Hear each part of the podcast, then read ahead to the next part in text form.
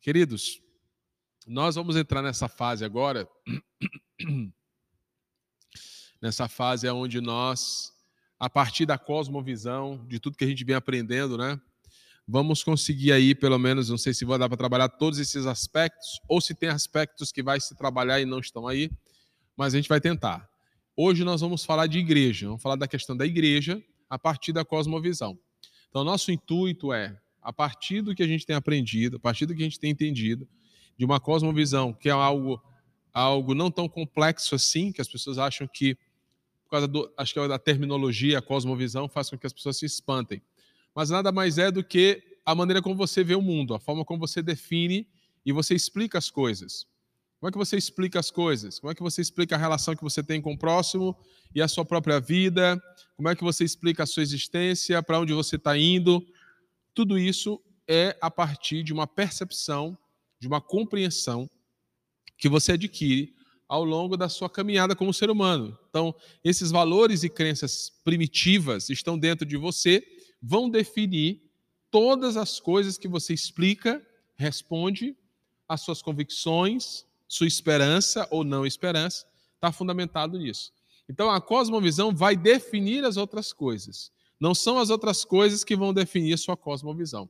Quando você vai dar uma opinião política, por exemplo, você não vai dar uma opinião política se você de antemão não tiver um conceito, ainda que seja um conceito meio bagunçado, confuso, mas você vai dar explicação política a partir do conceito que você já tem de política. Mas não é a política que vai definir o seu conceito. Tem muita gente que diz assim: esse negócio de política eu não quero nem saber. Estou nem aí para isso aí, não. Eu não puxo sardinha nem para a direita, nem para a esquerda. Por que, que ele está falando isso? É a partir do que ele entende de política. Poderíamos, poderíamos dizer que é a cosmovisão dele acerca de política. Está certo ou está errado? Não vamos entrar no mérito. Está certo ou está errado? Não, não é essa a questão. A questão é definir e entender o que é a cosmovisão que vai, de, que vai nos levar a termos resposta ou um olhar para o restante das coisas, ok? Então, a nossa cosmovisão, a partir do Evangelho, ela vai nos ajudar a entender as, as outras coisas. Na verdade, a gente estava indo agora, eu estava evangelizando um rapaz no, no Pátio Norte, no shopping, Interessante o conceito que ele tem de igreja, a gente vai já falar sobre isso. Ele, eu falei assim: é, é, o que, que Deus está fazendo na sua vida? Ele disse assim: Deus está me chamando, está me chamando. Eu sempre quis estar, eu sempre quis ir para a casa de Deus, estar na casa de Deus. E Deus está me chamando para ir para a sua casa. No entendimento dele, que ainda não está claro em relação ao que a Bíblia fala, o que, que é o que, que é responder ao chamado de Deus? É ir à igreja. É o que ele pensa. Lembrando sempre que eu não estou aqui definindo o que é certo e o que é errado ainda. Mas é o conceito que ele tem. Eu me converter, eu preciso ir à igreja. E essa igreja que ele está falando é o templo. Necessariamente. Uma celebração, um culto. Um local específico que ele já tem em mente. Então, você vê que isso acontece com todo mundo. A cosmovisão é importante porque ela me ajuda a falar e a ver a vida a partir da fé, mas ao mesmo tempo ela me ajuda a ler as pessoas também. Ela me ajuda a ter percepções. Lembrando sempre que você não está aqui inicialmente para, é, como eu falei, declarar certo ou errado a partir disso. Não. Você está aqui para identificar primeiro o que é uma cosmovisão bíblica a partir do determinado assunto que a gente quer abordar. E hoje nós vamos abordar o assunto igreja, ok? Igreja. Como eu posso ter uma cosmovisão bíblica correta acerca de igreja? Vamos lá. Primeira coisa, a gente precisa entender se é minha cosmovisão que vai me definir o que, que é as, as coisas, então, lógico que eu vou buscar na minha mente lá os princípios fundamentais da cosmovisão: criação, queda, redenção e consumação. Beleza. Mas, pastor, não está claro. Queda, é, criação, queda, redenção e consumação. O que, que isso tem a ver com igreja? Não entendi o senhor. Não entendi. Olha só. Quando Deus criou o mundo, a gente já leu isso em Gênesis. Deus criou Adão e Eva e disse para eles se multiplicarem na terra. O objetivo original era que esses que fossem nascendo de Adão e Eva, assim como os seus pais, tivessem uma relação direta com Yahvé, com Deus Criador. O adorassem, o glorificassem, o honrassem, o obedecessem e vivesse dentro do espaço que Deus criou para eles, comendo fruta, se relacionando com a sua esposa, convivendo com os animais, né? bebendo água, andando, sentindo o cheiro das flores, ouvindo o som dos pássaros, ouvindo o som dos outros animais, se encantando com a beleza dos animais, dando nome aos animais, mas ao mesmo tempo se relacionando com Deus. Esse é o projeto original da criação. Você vê isso lá de forma embrionária, bem no início, com Adão e Eva. Porém, vem a queda. E aí, esse projeto, esse propósito, ele foi é, aviltado. Né? O diabo conseguiu enganar o homem, né? conseguiu enganar a mulher, quer dizer, enganar a mulher, e a mulher, como companheira de Adão e tal, fez ele comer o fruto da árvore que não deveria. Eles são expulsos, estão debaixo do juízo de Deus. Você tem a queda. A quebra do propósito original, houve ali uma bagunça por causa da queda do pecado do homem. E agora vai entrar a redenção, que é a, a iniciativa de Deus, lembra? Deus vai agir por causa da queda para chamar para si um povo. Deus vai chamar para si um povo. Ah, o objetivo de Adão e Eva, ele vai ser restabelecido na redenção. Deus quer um povo, quer que pessoas o obedeçam, honrem e o adorem. Só que por causa da queda, esse objetivo agora se dá em um mundo caótico, em um mundo, um mundo pecaminoso. E não só isso. O povo que Deus vai formar, o povo que Deus vai chamar, é gerado ou formado por homens pecadores. Todos aqueles que Deus vai chamar depois da queda de Adão para ser seu povo, quem são eles? homens e mulheres pecadores que nasceram debaixo da consequência da queda. Mas mesmo assim, Deus, ao longo da história bíblica, vai chamar para si pessoas para adorá-lo, para se relacionar com ele. OK? Lembrando sempre que o ambiente onde esse povo vai se relacionar é o ambiente da queda, do pecado da, da idolatria, da revolta contra Deus. Beleza? Então, inicialmente na Bíblia você tem o povo de Israel. O povo de Israel. O povo que Deus constituiu, chamou para quê? Para adorá-lo, para honrá-lo.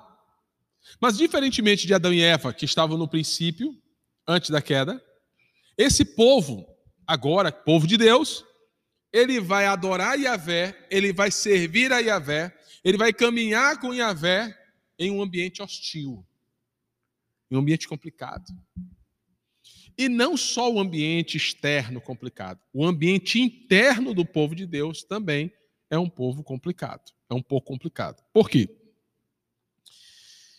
Porque esse povo que Deus chama no ambiente da redenção é um povo que vai lidar com os seus próprios pecados. O fato de ser povo de Deus não vai isentá-los de pecar. Esse povo, infelizmente, vai ser tentado. Esse povo vai se desentender entre eles mesmos. Esse povo, alguns serão por Iavé, outros vão abandonar a Iavé, uns vão perseverar, outros não vão perseverar, Uns vão obedecer do jeito que Deus falou e outros não.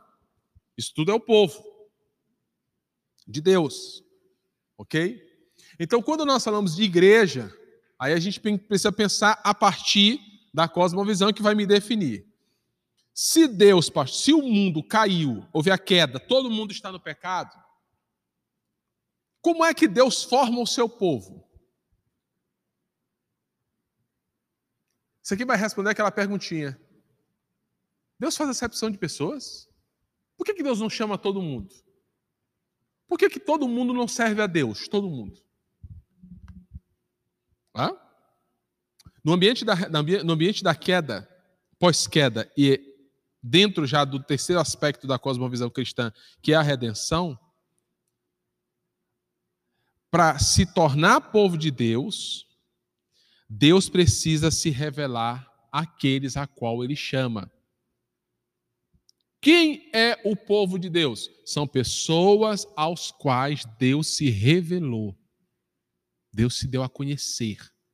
Porque não há como você querer ser povo de Deus por você mesmo. Eu estou falando do aspecto escriturístico bíblico. Ok? No Antigo Testamento, quem era o povo de Deus? Você vai dizer, a descendência de Abraão, pastor. A descendência de Abraão era o povo de Deus. Beleza, ótimo. Boa resposta.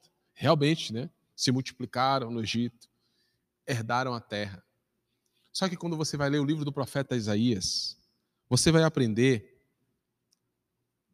que dentro do povo de Deus, estou falando Antigo Testamento ainda, escute, dentro do povo de Deus, da descendência de Abraão, havia o que, ele, que Isaías chamava de remanescente fiel remanescente fiel. O que é o remanescente fiel? É aquela pessoa ou aquele grupo que está dentro da descendência de Abraão, mas que se manteve fiel a Yahvé, enquanto que a grande maioria, infelizmente, se desviou por outros caminhos, e ainda que fosse descendência de Abraão, por não se manter firme à aliança que Deus havia estabelecido, Pastores deixaram de ser povo de Deus? Não, continuaram sendo povo de Deus. Mas um povo rebelde, um povo desobediente, um povo que rejeita a Yahvé. Deus quer ser Deus deles. É mais ou menos isso.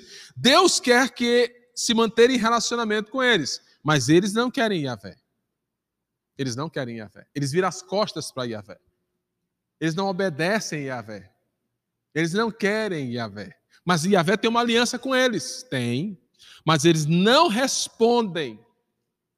Não respondem da forma que Yahvé definiu ou quis. Isso no Antigo Testamento, povo de Israel. No Novo Testamento, vamos lá. Vamos estabelecer aqui os aspectos bíblicos da igreja.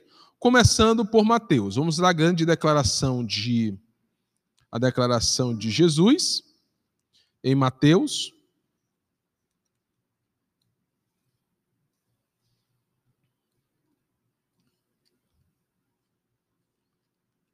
Mateus capítulo 16, versículo 13, a grande declaração de Jesus a Pedro em Cesareia. Lembra? A minha cosmovisão vai definir o aspecto ali para quem chegou depois. Igreja. Hoje nós vamos falar sobre igreja. O que é igreja? Vamos lá. Chegando Jesus à região da Cesareia de Filipe, perguntou aos seus discípulos: Quem os outros dizem que o filho do homem é?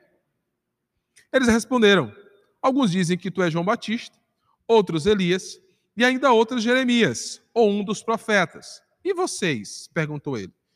Quem vocês dizem que eu sou? Simão Pedro respondeu: Tu és o Cristo, o Filho do Deus vivo. Respondeu Jesus: Feliz é você, Simão, filho de Jonas, porque isso não lhe foi revelado por carne ou sangue, mas por meu Pai que está nos céus. Eu lhes digo que você é Pedro, e sobre esta pedra edificarei a minha igreja, e as portas do inferno não poderão vencê-las. Eu lhes darei as chaves do reino dos céus. O que você ligar na terra terá sido ligado nos céus, e o que você desligar na terra terá sido desligado nos céus. Então os advertiu aos seus discípulos que não contasse a ninguém que ele era o Cristo. Não fale para ninguém. Isso que tu revelou agora. Beleza.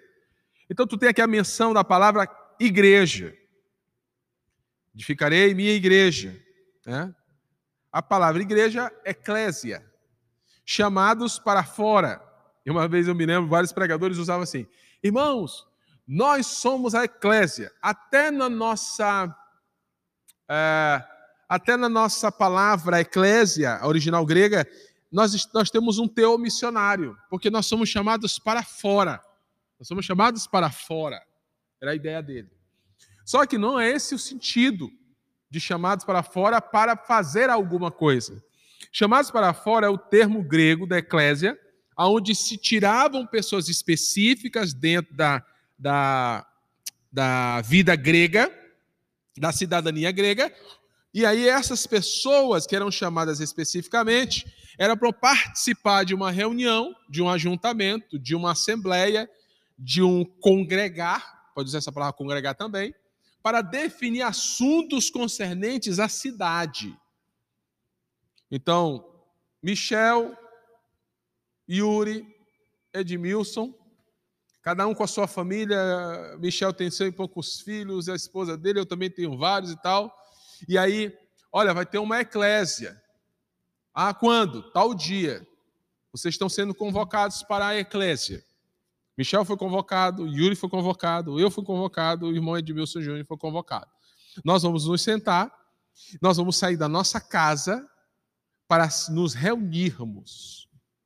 Nos reunirmos para definir assunto acerca da cidade. É essa palavra que ele usa aqui. É o significado. Eclésia, igreja. Veja que nem, no, nem na originalidade da palavra, por isso é que eu digo a vocês, cosmovisão é muito importante.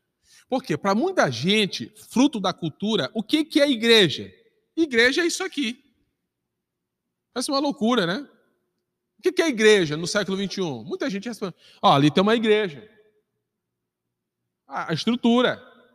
Está no imaginário, está na, na vida, na cultura. Só que até a palavra original não tem nada a ver. A palavra original tem a ver com gente, tem a ver com pessoas, tem a ver com ajuntamento de gente, não tem a ver com estrutura. Nossa, que igreja! A gente fala, né? Por quê? Porque está dentro da nossa cultura. Está errado? Na nossa cultura, não. Mas se você colocar em paralelo ou em comparação com o termo eclésia, está muito, mas muito errado. Muito errado. Por exemplo, na Grécia, eles, ah, já, pastor, já tinha lugares onde as pessoas se reuniam para adorar os seus deuses? Já. Eles chamavam de quê? Templo. Templo de Diana, de Diana, templo de Afrodite. Você tem templos, mas você não tem igreja. Igreja, eclésia, são pessoas chamadas para se ajuntar, para se reunir, para debater, conversar, no caso aqui especificamente.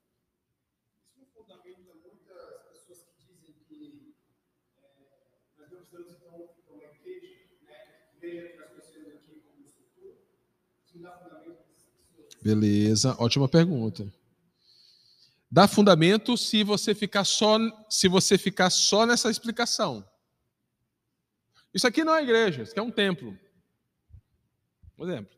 Né? Ah, então eu não preciso de templo. Eu não preciso de templo.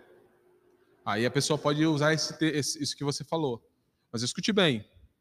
Se, se a essência são pessoas, a essência são pessoas, o ser humano tem necessidades. Vamos fazer uma eclésia, beleza. Não vai ter cadeira, não vai ter um lugar fechado, nós vamos nos reunir na rua, com carro passando, ônibus buzinando, e entregador de pizza, e nego andando para lá, e a gente está fazendo a nossa eclésia bem aqui. Todo mundo em pé, num lugar aberto. Eu estou falando, ou você podia estar tá falando, ninguém está entendendo nada. Não está entendendo nada, pastor. Ou irmão Michel. Uma zoada doida, não tem como. Outra coisa, meu irmão, minha costa já está doendo. Já está aqui duas horas em pé. A essência são as pessoas. Mas pessoas chamam demanda, necessidades. Aí você é chamado para a eclésia, um exemplo, dando o exemplo original da palavra. Mas você tem três filhos pequenos. Rapaz, a eclésia vai ter a eclésia. Eu preciso estar lá. Mas eu tenho três filhos. Aí usando agora o termo da eclésia teologicamente e biblicamente. O que, que você vai fazer com seus três filhos? Aquilo vai demandar também o quê? Alguém que fique com seus filhos. Para que você possa participar daquele momento. Então, perceba que a essência é a questão, a essência. Está errado o templo? Claro que não. Está errado música? Claro que não. Está errado cadeiras, ar-condicionado? Claro que não. Está errado ter uma salinha específica para os meus filhos? Também não. Mas está errado quando o que era para ser resposta a uma demanda se torna o essencial. E quando o essencial deixa de ser essencial, para abrir espaço para aquilo que era só demanda. E aí que está a desordem. O essencial é o quê? São as pessoas que se reúnem aqui. E a demanda? Essas pessoas vão precisar de um lugar. O Michel tem três filhos, o pastor Rogério tem três. Os filhos também vão precisar de um local, porque senão ele vai ficar assim meio preocupado. Vão precisar trabalhar com as crianças, beleza. Entendeu? A essência chama as outras coisas. Mas essas outras coisas que vão chamar, elas não podem ser a essência. A essência é a eclésia, é o ajuntamento das pessoas. Isso vai acontecer lá em Atos, mas não, daqui a pouco a gente vai falar. É tanto que, por exemplo, eu lembro de um pastor da nossa igreja que ele dizia assim: Eu tenho uma ideia para nós avançarmos, para nós crescermos. Isso é bem típico da mentalidade mesmo do, de igreja ser templo. Ele dizia assim, esse pastor. A gente, quando a gente observar uma invasão, quando a gente encontrar uma invasão ou um loteamento, a gente corre lá e compra o lote. Ou consegue um terreno. Se a gente tiver vários terrenos, a gente já tem um lugar da igreja. Peraí, mas igreja não é gente? Igreja não são pessoas? Como é que a gente vai comprar primeiro o terreno, imaginando que o templo chama pessoas? Eu me lembro quando eu estava em Parnaíba, tem uma, uma, uma coisa interessante, que eu nunca vi aqui em São Luís. Talvez até tenha, mas para mim foi inédito em Parnaíba. Na saída de Parnaíba, quem vai para Luiz Correia, eu tinha muito na praia, tinha um templo da Assembleia de Deus muito lindo, assim, todo cheio de, vi, cheio de vidro. Muito lindo o templo. E aí, muito bem localizado na avenida principal, saída de, de Parnaíba indo para Luiz Correia. E aí eu perguntei para um amigo que me dava aula de violão, Aí ele, eu falei, rapaz, tem um templo ali muito lindo, mas eu passo ali, eu não vejo gente. Por que, que eu passo ali eu não vejo pessoas ali? Eu vejo sempre aquele templo vazio. Ele disse para mim, aquele templo ali, ele aluga. Aluga como, varão? Ele aluga. Por exemplo, se tu tem tua igreja e tu não tem um lugar para ficar, ele te aluga por determinados meses. Por quê? Porque ele tem o templo, mas ele não tem gente. Eu olhei assim, meu Deus, eu nunca tinha visto isso, cara. Que loucura. Mas por quê? Não, ele começou a igreja, as pessoas começaram a contribuir, ele construiu o templo, era pouquinha gente, mas ele queria um templo grande. E as pessoas, algumas foram indo embora para outras cidades, outras morreram, outras deixaram ele. Ele ficou só. Ou seja, ele ficou com aquele templo gigantesco, mas não tinha o essencial. Ele não tinha igreja. Você está entendendo? Então, nossa cosmovisão sobre igreja, o que é igreja? É gente, são pessoas. Mas não são qualquer pessoas. Ah, quer dizer, pastor, então, se tiver um grupo, um grupo de pessoas, é igreja. A Gaviões da Fiel reúne gente. A Mancha Verde reúne gente. A Associação de Moradores reúne gente. As escolas de samba reúne gente. As quadrilhas de São João reúne gente. Clubes de futebol reúnem pessoas. Escolinhas. Tem N maneiras de você reunir pessoas. Mas não pode ser só reunir pessoas. Tá vendo? A gente já quebrou duas coisas. A gente já quebrou a ideia de igreja ser templo e a ideia de igreja ser só pessoas reunidas. Então é igreja. Não. Não, não, não. A palavra eclésia, tirada do grego usada aqui em Mateus, ela não está sozinha no texto. Ela não está isolada no texto ela está dentro de, um, de uma narrativa. Chegando Jesus à região da Cesareia de Filipe, perguntou aos seus discípulos: Quem os outros dizem que o filho do homem é? Eles responderam: Uns dizem que é João Batista, outros tu és Elias e outros Jeremias. E vocês? perguntou ele: Quem vocês dizem que eu sou? Simão Pedro respondeu: Tu és o Cristo, o filho do Deus vivo. Feliz é você, Simão, filho de Jonas, é, porque isso não lhe foi revelado por carne e sangue mas por meu Pai que está nos céus. Eu lhe digo que você é Pedro, e sobre esta pedra edificarei a minha igreja. Edificarei a minha igreja. sobre esta pedra edificarei. Ou seja, ele, Jesus, eu vou edificar a minha igreja. Então a gente entende pelo texto bíblico, a partir da cosmovisão, que criação, queda, redenção. Jesus é o redentor. Ele veio resgatar pessoas, ó. Já vai tendo, já, a gente já vai entendendo. Ele veio resgatar pessoas do pecado, veio salvar o pecador. Então, o que, que é a igreja? A igreja é a eclésia, o ajuntamento, chamados para fora ou chamados para alguma coisa, e essa alguma coisa, dentro do contexto bíblico, é são pessoas que foram alcançadas, redimidas por Jesus Cristo. Porque é Ele que edifica a sua igreja. O texto é muito claro. Edificarei a minha igreja. Jesus já estava com seus discípulos. O texto fala em Cesareia. E ele vai perguntar: Vocês dizem que eu sou quem? Olha, as multidões dizem quem eu sou. Jeremias, outros que tu és João Batista, outros falam que tu és Elias. E vocês? Vocês, quem dizem que eu sou? Ou seja, a igreja reconhece a verdadeira identidade de Jesus. Esse é o grande propósito da igreja. O pastor Ricardo Agreste falou uma coisa interessante numa, numa, numa mensagem dele. Igreja que não está pautada nessa declaração não é igreja. Não é igreja.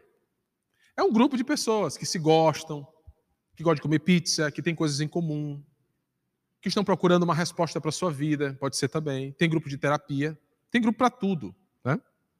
Mas igreja é um grupo de pessoas chamadas e que confessam, por causa dessa chamada, essa afirmação bíblica poderosa: Jesus é o Cristo, o Filho do Deus vivo.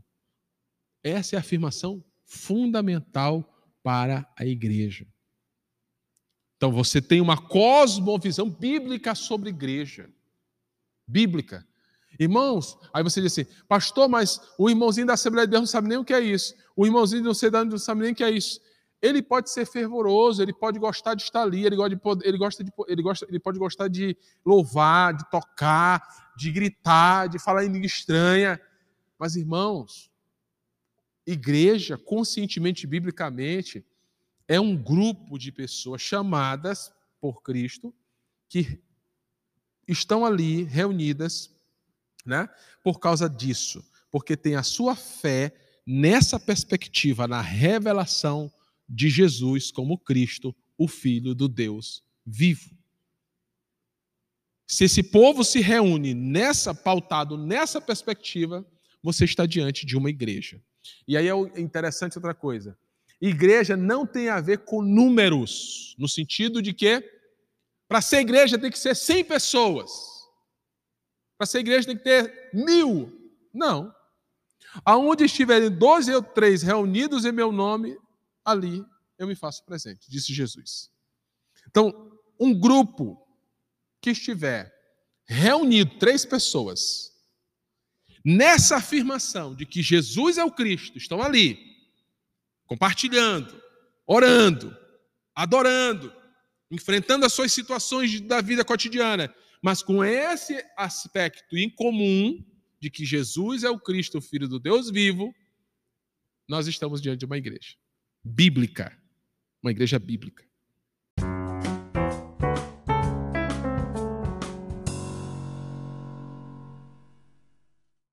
Beleza? Então, esse aspecto é muito importante você entender. Igreja não é templo, igreja não é o ajuntamento de pessoas aleatoriamente, tem um objetivo, tem um propósito. Tem um propósito. Eu lembro que ah, quando eu estava em Parnaíba, nós fizemos um encontro de casais. Aí o irmão ficou muito alegre, tinha muita gente nesse dia. Fizemos uma pousada, até o pastor Azul que pregou nesse tempo. Fizemos um encontro de casais, os irmãos estavam muito alegres, tinha muita gente e tal. Tiraram fotos, promoveram o evento. E eu disse: muito bem, foi muito bom, as pessoas compareceram. Mas não basta só isso. As pessoas que vieram precisa ter um encontro com Cristo. precisam professar por causa da, do chamado. Isso sim vai ser, a gente vai celebrar, a gente vai se alegrar.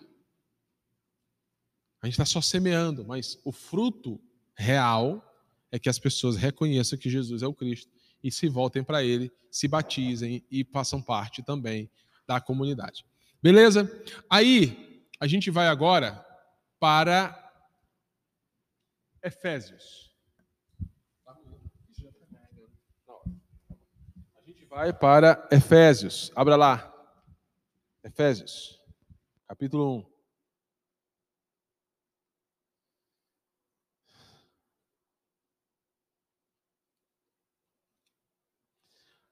Capítulo 1, verso 1. Paulo, apóstolo. Hum?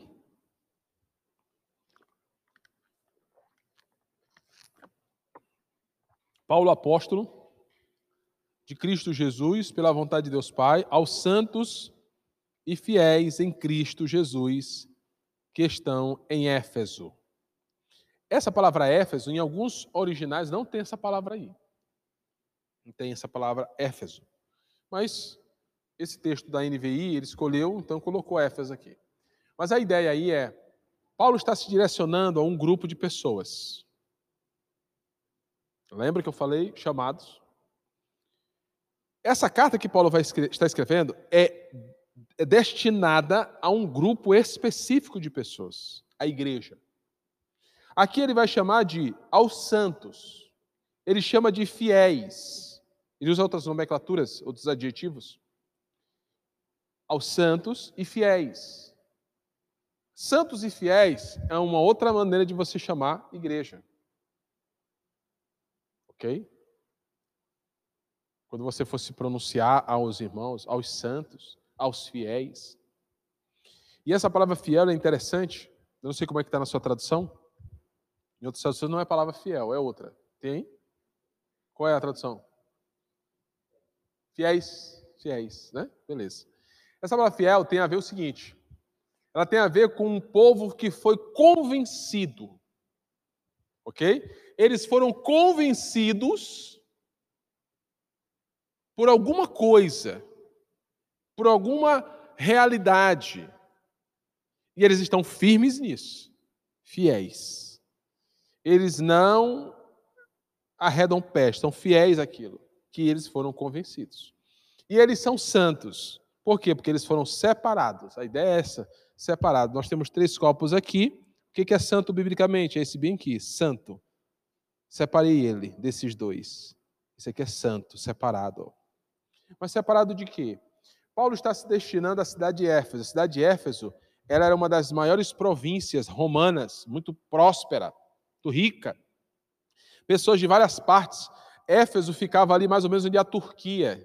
Você sabe que a Turquia ela é um país, é uma região que ela ela tá ela tá ela faz a ligação entre o mundo ocidental e o mundo oriental via terrestre.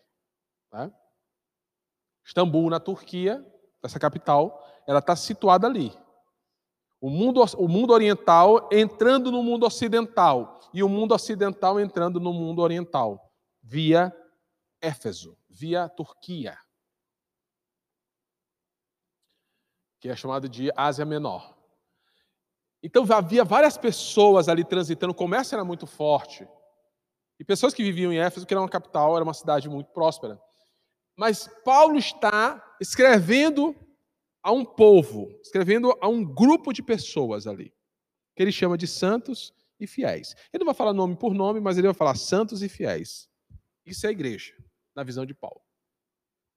E aí, quando você está lendo uma carta, é, essa, essa introdução é fundamental. Por quê? Porque o restante de tudo que ele vai falar é, é, é específica para essas pessoas. Aí a gente vai usar o texto bíblico, a gente quer usar um texto bíblico para uma pessoa que não é santa e não é fiel ainda. Vai funcionar? Claro que não. Não vai funcionar. Não vai passar meramente de um conceito moral que você vai ensinar a pessoa. Conceitos morais o mundo inteiro tem. conceitos morais. As religiões pregam conceitos morais, né? Mas ela vai funcionar para aquele que é santo e fiel, a igreja. A igreja. Ok? Pense nisso. Vamos usar outro, outro adjetivo aqui que Paulo gosta. Se você estiver anotando, é importante. Santos, fiéis, é uma outra forma de chamar a igreja. Mas em Romanos também ele usa outro. Ele usa aqui um verbo.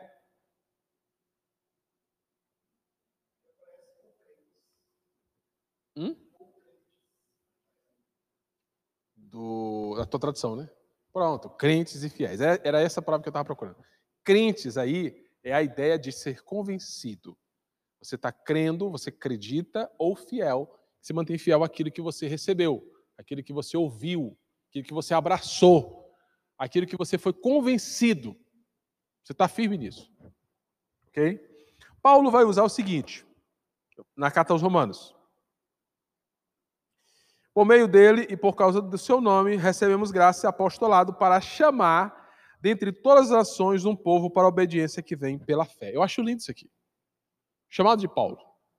Recebemos graça e apostolado para chamar, dentre todas as nações, um povo para a obediência que vem pela fé. Dentre todas as nações, as etnias, a palavra aqui, ó, nações, é etnia, Deus chama para formar um povo. O cara é crente lá em Portugal, o outro é crente em Israel, o outro é crente na, lá em, nas Filipinas. É um povo só. A gente é crente aqui em São Luís. É um povo só. O cara é crente do Japão. É um povo só.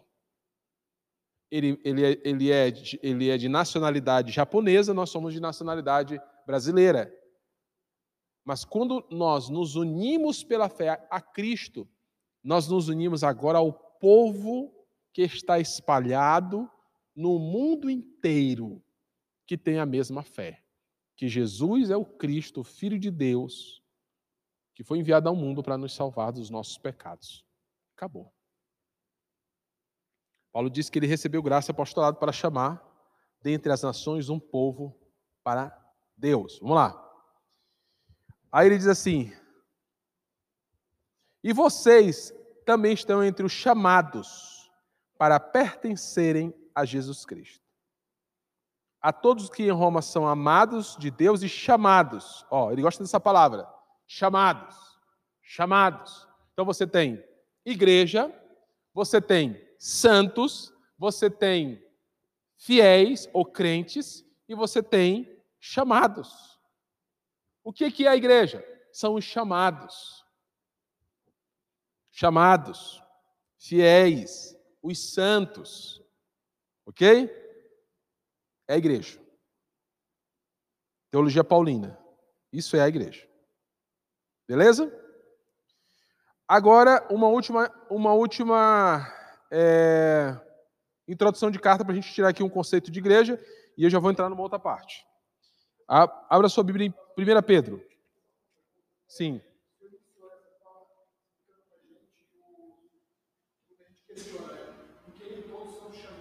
Sim. Aí você foi para a igreja.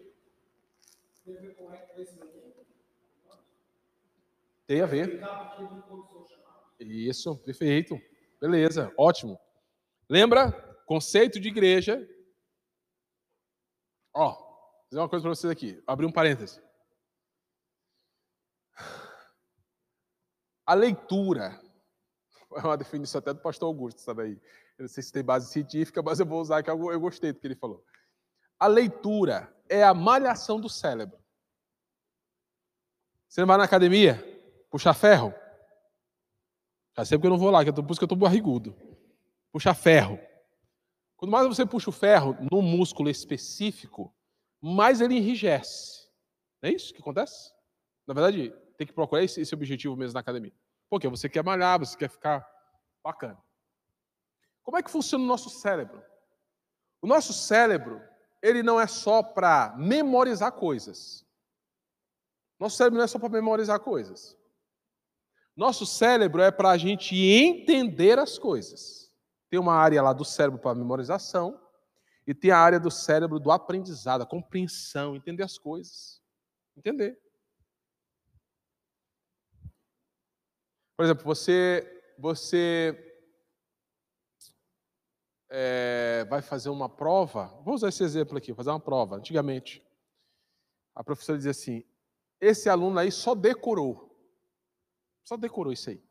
Aquele ali não, aquele ali estudou. Qual é a diferença? O que decorou, ele é limitado. Porque ele só sabe falar exatamente ipsilitre daquilo que ele leu. O outro não. O outro estudou. Professora, explica aí. Ele vai lá e explica. Pá, pá, pá, pá, rapaz. Para a gente entender a questão de cosmovisão, a gente não pode só memorizar. Você não vai conseguir entender. Por quê? Porque a cosmovisão ela está interligada com outros aspectos.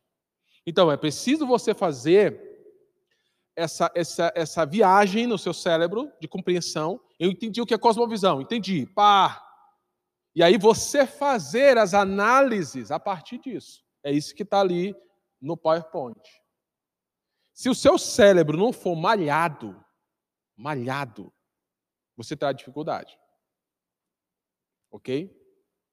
Mas é por isso que a gente está aqui na terça-feira, para a gente malhar também o cérebro. Por isso que o ensino do pastor Rogério não consiste apenas, ou não deve consistir nem o meu, nem o de nenhum pastor, em querer que as pessoas decorem.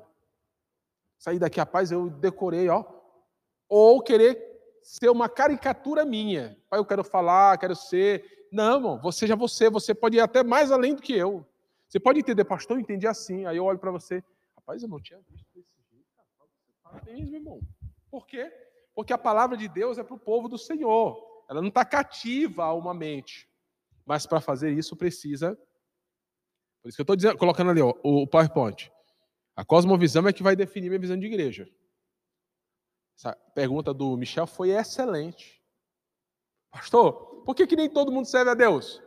Quem é o povo de Deus? Quem é a igreja? Os chamados. Chamados pelo quê? Teologia de Romanos. Chamados pela mensagem que o apóstolo Paulo pregava. Isso lá no primeiro século.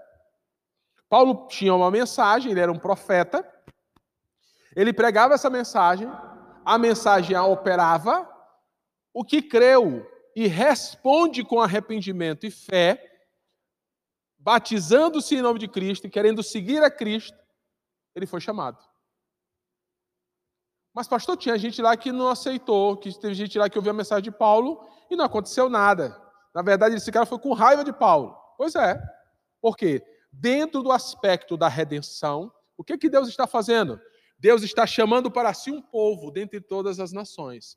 Deus não está chamando todas as nações. Deus está chamando dentre as nações um povo para Deus. Nem todo mundo responde. Paulo vai falar isso em Romanos. Nem todos. O chamado está ligado diretamente com a redenção. Exatamente. Ok? Porque a redenção é resgate quando aquela pessoa atende ao chamado do Senhor pelo Evangelho, ela está sendo resgatada. Na linguagem paulina, ela está sendo transportada das trevas para a luz. Ela está saindo debaixo do poder do diabo para o poder de Deus. Você entende? E agora, essa pessoa que foi chamada pelo Evangelho, ela pode ser chamada de igreja, de santo, ela pode ser chamada de fiel, pode ser chamada de crente, pode ser chamada de chamada. Ok? Por isso. Porque dentro do conceito redentor, Deus está resgatando um povo para si. Ok? Por isso que eu estou dizendo, uma coisa está ligada com a outra. Os pilares sempre vão ser determinantes para a compreensão disso aqui. Vamos falar aqui, eu falei, tentar falar de quase todos os conceitos ali, à luz da Bíblia. 1 Pedro é uma outra introdução que eu gosto demais. Eu amo essa introdução, leio de vez em quando lá em casa, para eu não me esquecer. Pedro vai usar uma outra linguagem. Olha só. 1 Pedro, capítulo 1, verso 1. Pedro, apóstolo de Jesus Cristo. Aos eleitos. Aos eleitos. Opa! Aos eleitos. De Deus, peregrinos e dispersos no mundo no ponto na Galácia, na Capadócia, na província da Ásia e na Bitínia. Então, aos eleitos, Pedro está se dirigindo. Vocês estão vendo, ó, rapidinho aqui. Vocês estão vendo que os conceitos na Bíblia, eles não vêm assim, eleito isso. Explicação, não vem com nota de rodapé, não vem com nota de rodapé. A gente tem que ler o texto e a partir da leitura do texto é que a gente vai descobrindo o que, que os apóstolos estão falando e o que, que Deus está falando a nós. Então ele se dirige aos eleitos. O que, que são os eleitos? Veja bem, quando Pedro escreve essa carta, ele não está nem pensando em calvinismo. Calvinismo, arminianismo, Deus predestinou. Pedro não está nem aí para isso. Não está preocupado, não. A ideia de eleito aqui lendo toda a carta de 1 Pedro, é quase como se Pedro quisesse injetar na veia do povo ânimo. Ele quer injetar na veia do povo ânimo. Por quê? Porque eles estão sendo vítimas de perseguição. A pressão está grande. Ele vai falar de fogo para ressaltar o ouro. Eles estão debaixo de perseguição. Agora imagine uma coisa. Você debaixo de perseguição sendo pressionado, sendo às vezes até desprezado pela sua família e pela sociedade. Com certeza viria à nossa mente a ideia, sim, a ideia é a seguinte: o que eu estou fazendo mesmo aqui? Será que isso que eu acredito é verdade? Será mesmo? Será mesmo que isso que eu acredito, que eu acredito é verdade? Ou isso aqui é mais uma das religiões que existem? Isso aqui é mais um dos movimentos que existem? Por que eu preciso sofrer por isso aqui? A ideia parte do contexto da carta. Aí Pedro vem e fala assim: aos eleitos. Quando ele está falando aos eleitos, ele está injetando ânimo. Por quê? Porque essas pessoas desprovidas de valor, essas pessoas do primeiro século, desprovidas de valor, a maioria escravo, artesão, agricultor, estão sendo perseguidas por causa da sua fé. Quando Pedro chama elas de eleitas, Pedro está injetando nelas assim: nossa, eleito nada mais é do que escolhido.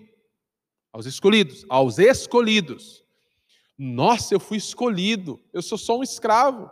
Eu sou só um artesão, agricultor. Eu fui escolhido. É isso que Pedro está dizendo. Aos escolhidos. Aí ele continua. Aos peregrinos aos dispersos. É isso? Peregrinos aí, os que estão peregrinando na terra e tal, isso disperso.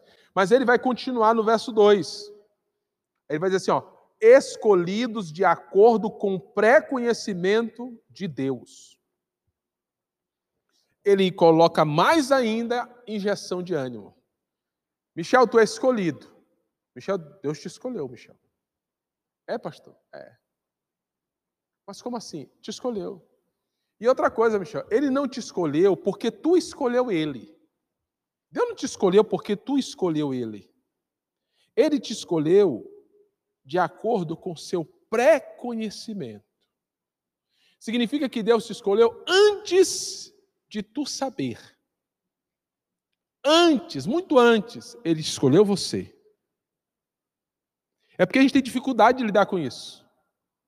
Mas para os apóstolos era simplesinho. Paulo vai falar isso aos Efésios. Nos escolheu antes da fundação do mundo. É iguais, que de é isso? Antes da fundação do mundo. Loucura. É loucura mesmo. Para ressaltar que a nossa fé, ela não é um negocinho assim. Eu fui na igreja, aceitei Jesus, vim no culto, estou trazendo a minha Bíblia, vim para a minha igreja. Não, meu amigo, é algo muito mais profundo mas é muito mais profundo que você pode imaginar. É a própria expressão da ação de Deus. Lembra Romanos? Escolhido, recebi graça e apostolado para chamar dentre todas as nações um povo para Deus. Esse povo quem é? Os escolhidos. Aí é um outro nome, um outro adjetivo. De acordo com o quê? Com o pré conhecimento de Deus. Ele escolheu, não por acidente. Ele não escolheu a gente por acidente. Mas eu vou salvar esse Rogério aí. Eu, até hoje ninguém para salvar mesmo, vou salvar ele. Não, Deus já me conhecia. No vento da minha mãe. Antes do vento da minha mãe. Ele me conhecia. Conhecia você. Mas, pastor, isso aí não dá toda a honra para Deus em relação à salvação? Mas é isso que a Bíblia diz. A questão é que nós, aí que entra o problema da polêmica, nós queremos entender como é que isso funciona. Não tem como entender que isso funciona. Você vai usar palavras, vai gastar suas palavras e não vai entender. Fale, irmão Michel, fale.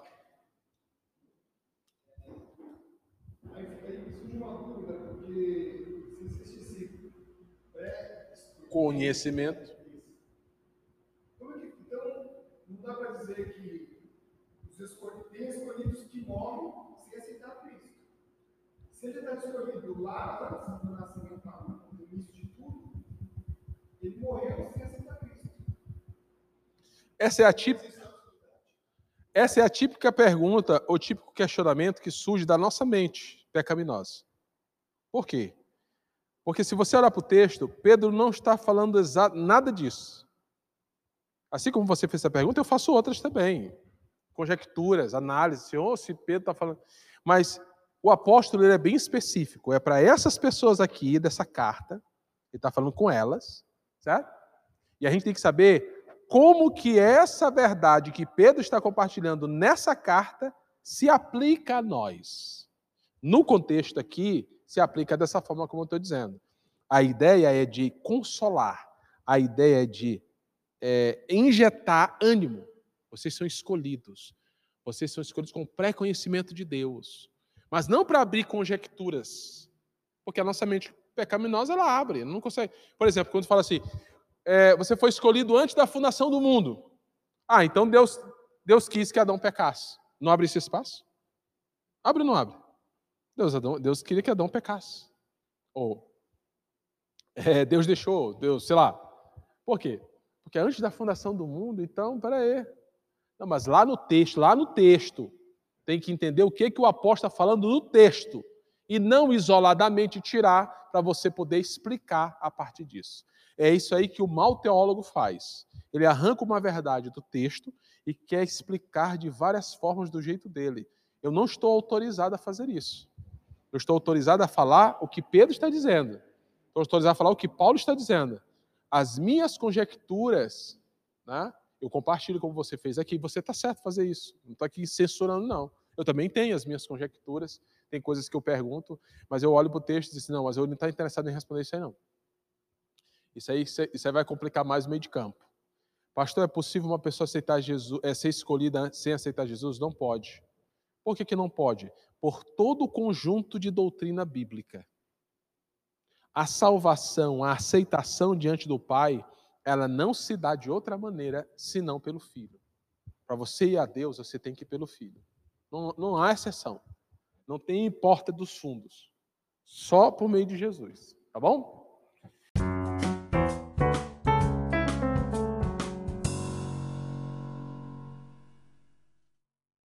outro, outra definição, acho que Apocalipse termina, e aí eu vou explicar um pouco sobre dons.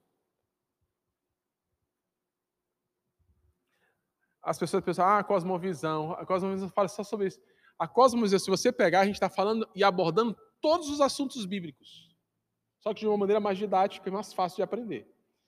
Apocalipse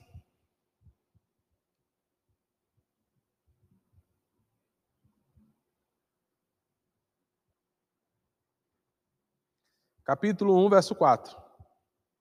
João, às sete igrejas da província da, da Ásia. A palavra igreja aí, ó. Igrejas, eclésias.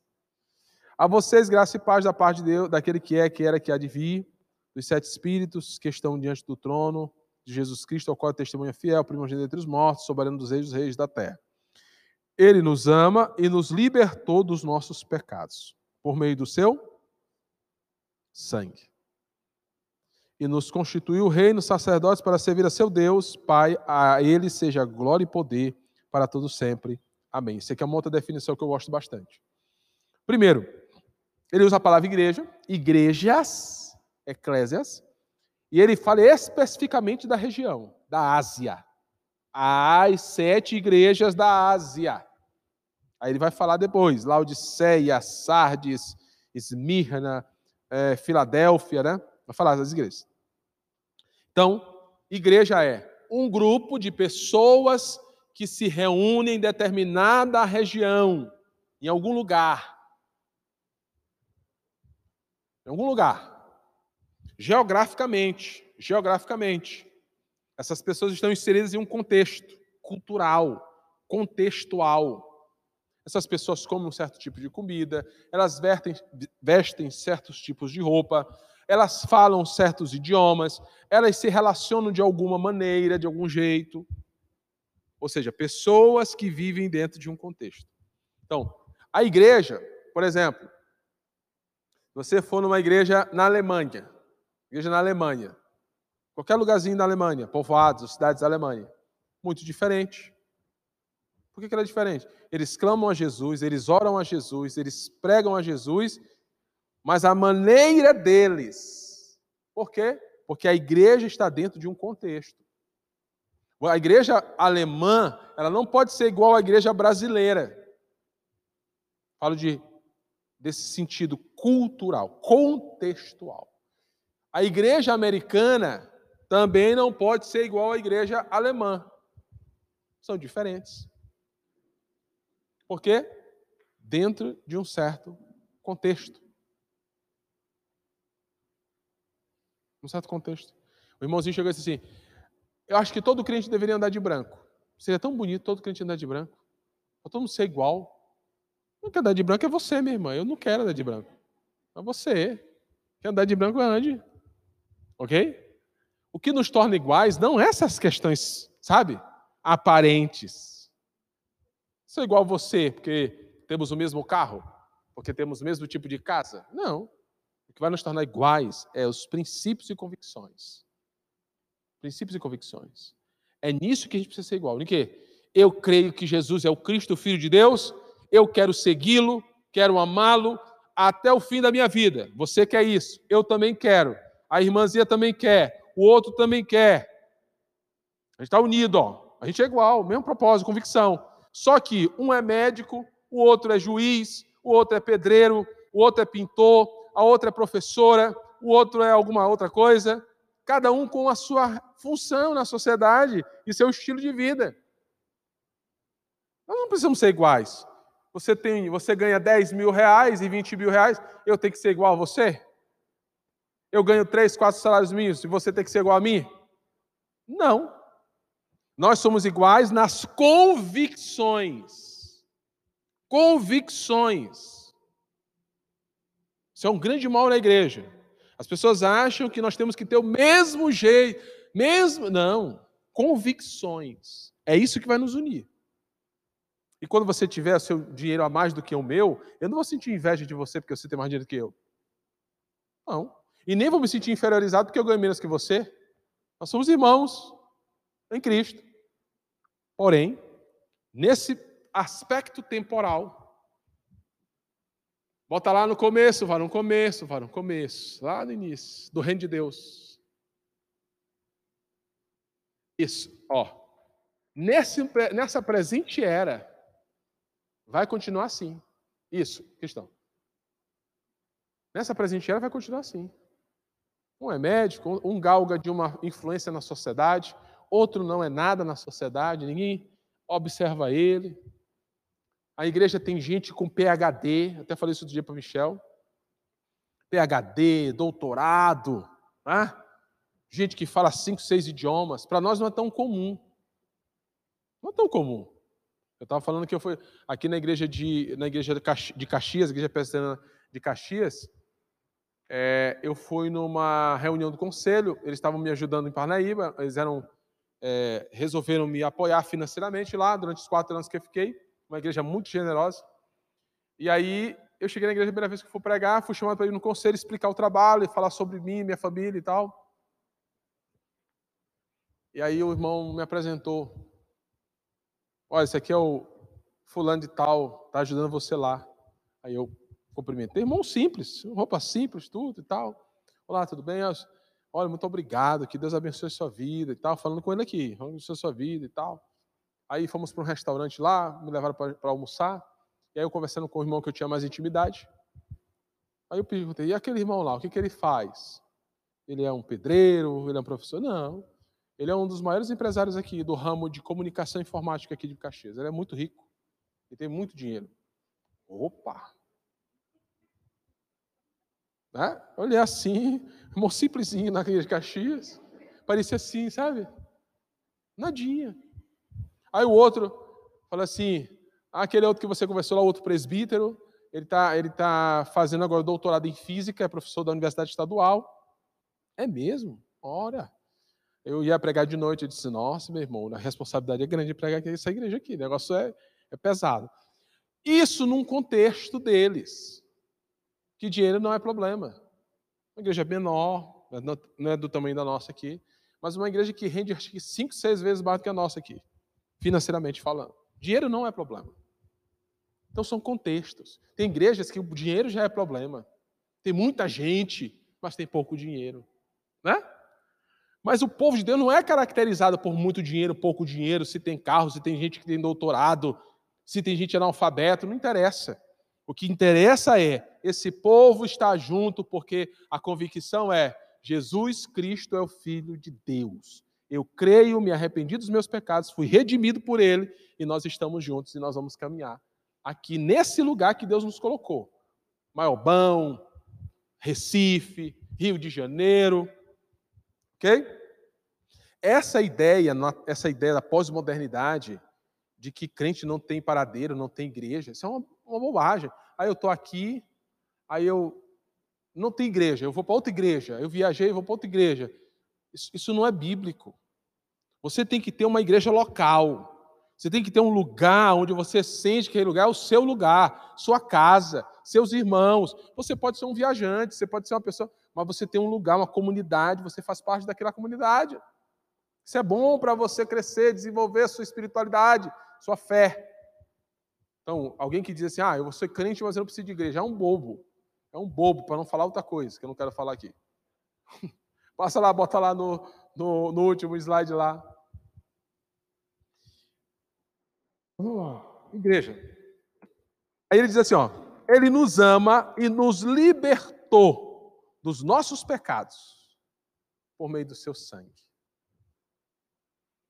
A igreja é esse povo lavado no sangue de Jesus. Lavado no sangue de Jesus. Estou aqui por quê? Porque eu fui lavado no sangue de Jesus. Esse é o povo. Deus, Deus passou o sangue do cordeiro na vida desse povo. O próprio livro de Apocalipse vai dizer por que, que eles venceram? Eles venceram por causa do sangue do Cordeiro. A igreja venceu por causa do sangue do Cordeiro. Nós vamos entrar no céu por causa do sangue do Cordeiro. Nós somos aceitos por causa do sangue do Cordeiro. Então, ele nos, nos ama, nos libertou dos nossos pecados por meio do seu sangue. E aí vem um propósito. E nos constituiu reino e sacerdotes para servir a seu Deus. Nessa pequena definição você tem uma teologia profunda. Por quê?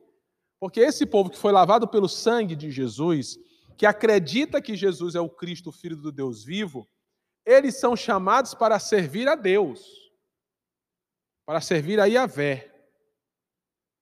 Nós servimos a Deus por meio de Cristo. A partir do momento em que eu sou aceito por Deus por meio do seu cordeiro, eu agora estou em aliança com Deus.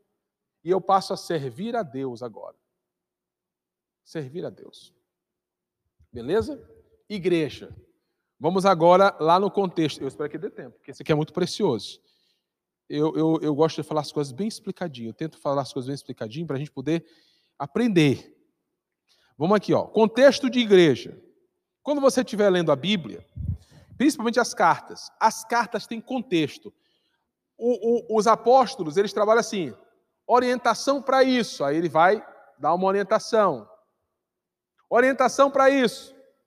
Tem gente que lê o texto, o apóstolo está dando uma orientação para a prática dele dentro da igreja, ele acha que o apóstolo está dando uma orientação para ele na prática no mundo. Nós temos que saber fazer essas distinções. A orientação para a prática na igreja. Como é que o crente se relaciona na igreja? Por que você não foi chamado para essa igreja? a eclésia se reúne. Se reúne para quê? Se reúne para quê? Tem vários objetivos. E nesses objetivos, Paulo vai escrever. Os apóstolos vão orientar. E aí, vamos lá. Olha só. Primeira coisa é sobre os dons. Os dons. Capítulo 12. É Romanos, meu irmão. Desculpa, eu não falei a referência. Romanos, capítulo 12. Ó. Versículo de número 3. Romanos 12, 3. Por isso, pela graça que me foi dada, digo a todos vocês: ninguém tenha de si mesmo um conceito mais elevado que deve ter, mas ao contrário, tenha um conceito equilibrado, de acordo com a medida da fé que Deus lhes concedeu. Assim como cada um de nós tem um corpo com muitos membros, e esses membros não exercem todos a mesma função, assim também em Cristo, nós que somos muitos, formamos um corpo, e cada membro está ligado a todos os outros. Paulo usa adjetivos e Paulo usa imagens para falar da igreja. E uma das imagens que Paulo mais gosta é do corpo. Ele gosta muito. O corpo é a igreja, ele está falando da eclésia, da igreja. Então, esse comportamento, esse ambiente que ele vai instruir, você já deve entender. Ele está falando da igreja. Ele está falando da igreja. Ok? Assim também em Cristo, nós que somos muitos, formamos um corpo. E cada membro está ligado a todos os outros. Temos diferentes dons, de acordo com a graça que nos foi dada. Primeira coisa, dons é uma habilidade dada pelo Altíssimo. Deus é que dá, Deus é que concede, Deus é que, que derrama o dom. Ou dons, né? Você vê que a linguagem plural, né? Dons, não é um. E aí que está o problema, porque às vezes a igreja acha que só tem um dom, só tem dois os mais evidentes, mas ele fala de dons abundantes, múltiplos. E são diferentes. Versículo 6: temos diferentes. Diferentes. Escute bem, diferentes. Seu fígado faz a mesma coisa que seu coração faz? Claro que não. Seu rins faz a mesma coisa que o seu pulmão faz? Claro que não. Sua boca faz a mesma coisa que os seus olhos fazem? Claro que não, é desordem. A boca faz a função pela qual ela foi criada, os olhos exercem a mesma função que pela qual foi criado, o estômago, o rim, o pulmão, o coração, os ouvidos, o cérebro, tudo no seu lugar, exercendo a sua funcionalidade. É o que Paulo está dizendo da igreja. Os chamados, a eclésia que se reúne, cada um tem um dom. Cada um tem um dom diferente para o bom andamento do corpo de Cristo. Ok? Aí ele diz assim: ele vai listar alguns, né? Ele vai dizer, de acordo com a graça que me foi dada, se alguém tem o dom de profetizar, use-o na proporção da fé. Se o seu dom é servir, sirva. Se é dar ânimo, que assim faça. Se é contribuir, contribua generosamente. Se é exercer liderança, que exerça com zelo se é mostrar misericórdia, que o faça com alegria. Pastor, se Deus deu um dom, por que, que Paulo está exortando? Por que, que Paulo está exortando se o dom é dom? No corpo de Cristo é assim: você tem um dom, Deus te dá, mas é possível que você negligencie. É possível.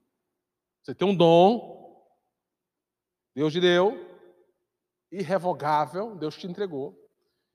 Mas se você não exerce o dom, você está negligenciando. É o que Paulo vai falar a Timóteo. Não negligencie o dom que há em ti. Qual foi dado por imposição de mãos. É possível. Por isso que ele está dizendo: ó, se alguém profetiza, use. Se o seu dom é servir, sirva. Se é ensinar, ensine. Se é dar ânimo, que assim você faça. Se é contribuir, faz isso com generosidade. Se você exerce liderança, faz isso com zelo.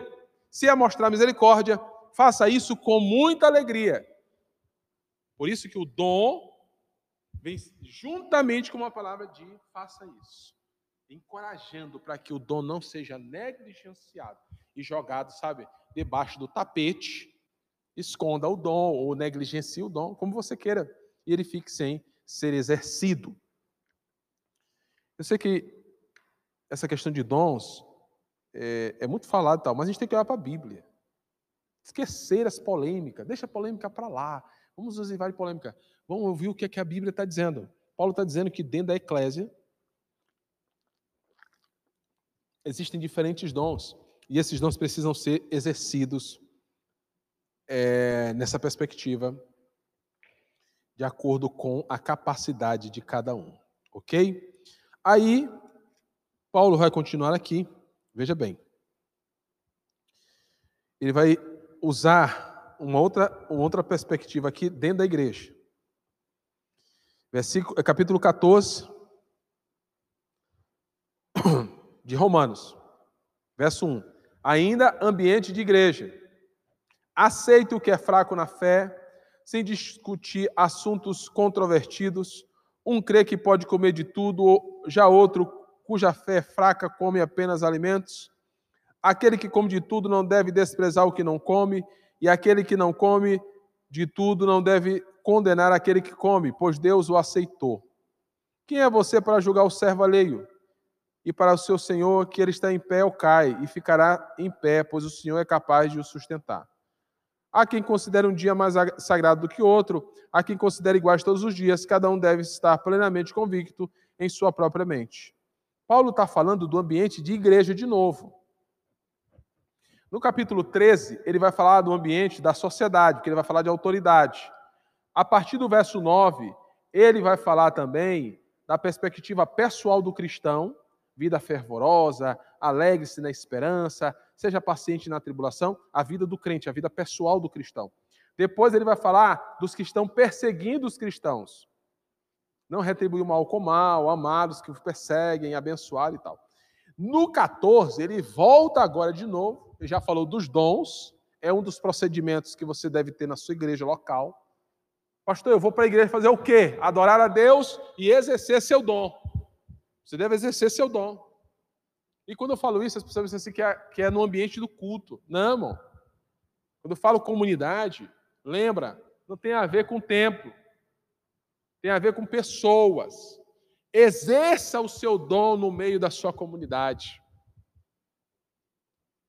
Eu e o, e o Weber fizemos uma lista dos jovens. Queremos ajudar, o Weber está empenhado. Está exercendo, está liderando, está ajudando. Mas não nos cultos. Os cultos é parte mas ligando, indo na casa, exercer o dom. Estou falando de liderança especificamente. Então, exerça o dom. Isso é um dos aspectos da igreja. Estar com os meus irmãos e eu preciso trabalhar, servir a Cristo naquilo que Cristo me constituiu. E aqui no 14, aqui é aquela velha questão dentro da eclésia: briga. Os crentes brigam, mas demais. Brigam muito. Tem crente que não gosta da roupa do outro. Briga por causa da roupa. Briga por causa do cabelo. Eu gostei do cabelo, não. É briga, é briga todo tempo. Briga doida. Lembra que eu falei agora há pouco? O povo de Deus está sendo redimido num ambiente pecaminoso. E esse ambiente pecaminoso inclui o nosso coração pecaminoso. Não é só o ambiente, é você, sua interioridade. Dentro da igreja, às vezes o irmão, com todo respeito, a irmã, vou usar a irmã que é melhor, porque aí não, aí não tem polêmica com o meu nome. A irmã é casada com um cara bonitão na igreja. Cara bonitão. É, tipo a irmã Eva, exatamente.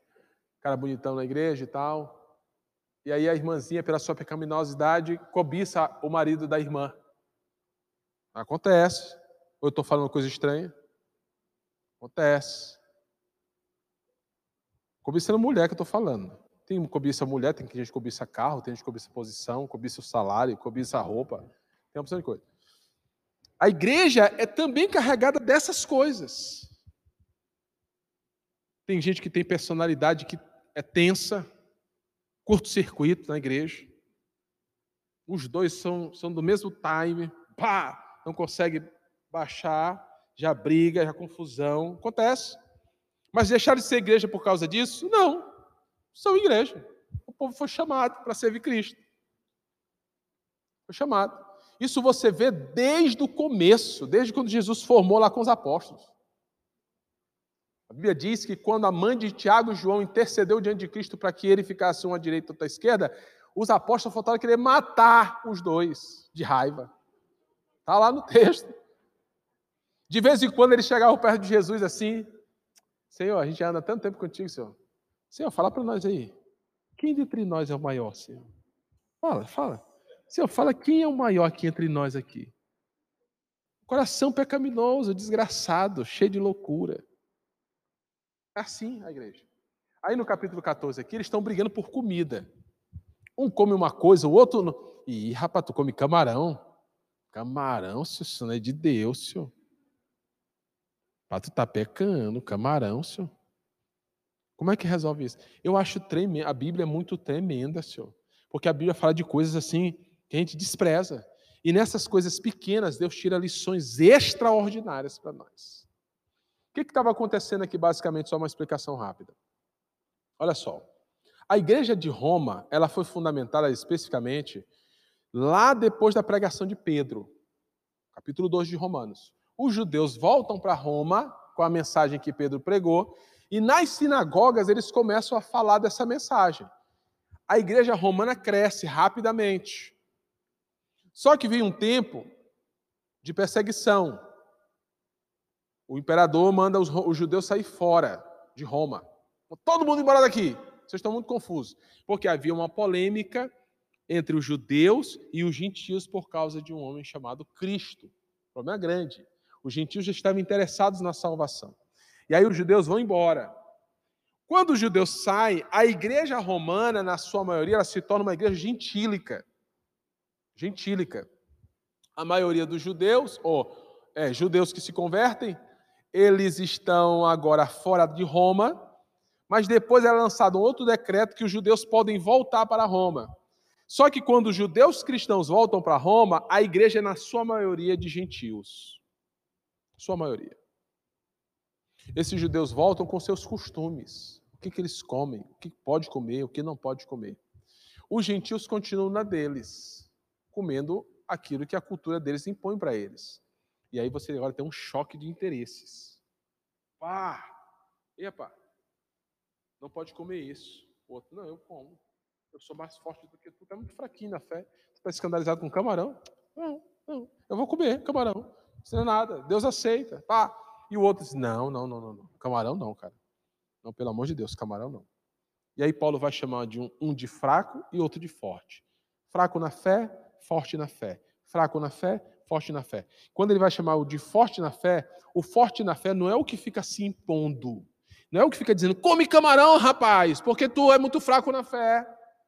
Não, Paulo vai dizer que o forte é o que se abstém por amor ao fraco. Ele abre mão de comer camarão porque o irmão está escandalizado. Então eu não vou comer. Esse é o forte. Você entendeu? Por quê? Porque o ambiente de igreja é carregado disso. É carregado disso. É que nem a nossa família. É que nem a nossa família. A sua família, o pau não quebra de vez em quando? Se não quebrar, eu me, você me constrangeu com a sua família. Me constrangeu. Porque lá em casa, de vez em quando, o negócio pega né, com os meus filhos, o negócio fica feio. É assim, convivência. Convivência. Então, na igreja, a gente não pode se espantar, né? Tem gente assim muito fraquinha na fé, ou o irmão está chateado com a outra, o irmão está com raiva da outra, o irmão não sei o quê, e já quer se desviar. Isso acontece. Tem que ter maturidade. Sempre vai acontecer. Acontece até entre pastores. Já vi coisa louca que você não tem ideia, já vi doidice. Briga feia. E depois estavam chorando juntos, se reconciliando. Para o mundo, diz assim: olha, esses pessoal são muito falsos. Ó. Acabaram de brigar, estão chorando junto. Ô povo falso da poxa. Para nós, não, meu irmão. Para nós, não. Para nós, é o amor de Deus mesmo que nos faz caminhar junto pedir perdão. Irmão, eu ofendi você, me perdoe. Perdoa, meu irmão, perdoa você. Mas quantas vezes, Senhor, quantas vezes eu perdoar meus irmãos? Perdoa direto. Quantas vezes ele precisar, perdoa ele. Foi Jesus que falou. Por quê?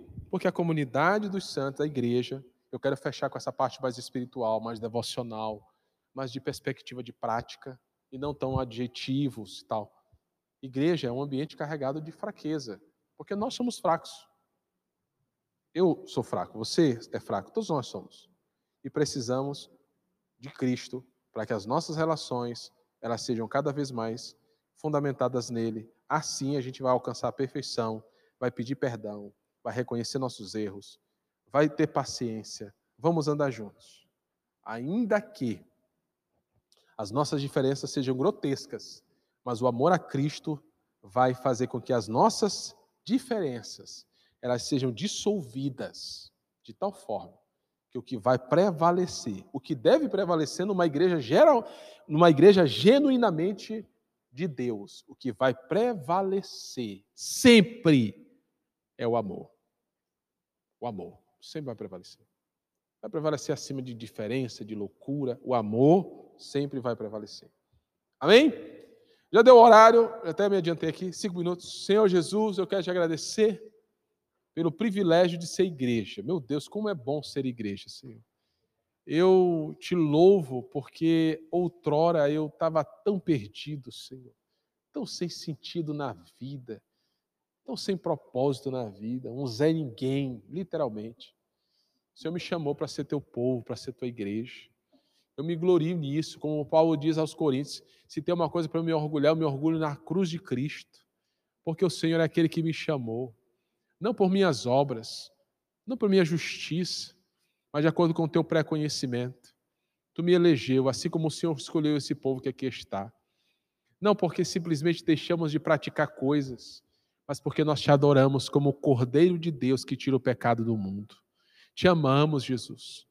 Nos ajuda na nossa fraqueza a amar uns aos outros, a perdoar quem nos ofende, até dentro da igreja, a perdoar os irmãos, às vezes insensatos, que falam ou que fazem mal, porque nós também fazemos mal às pessoas às vezes, porque nós falamos coisas desagradáveis.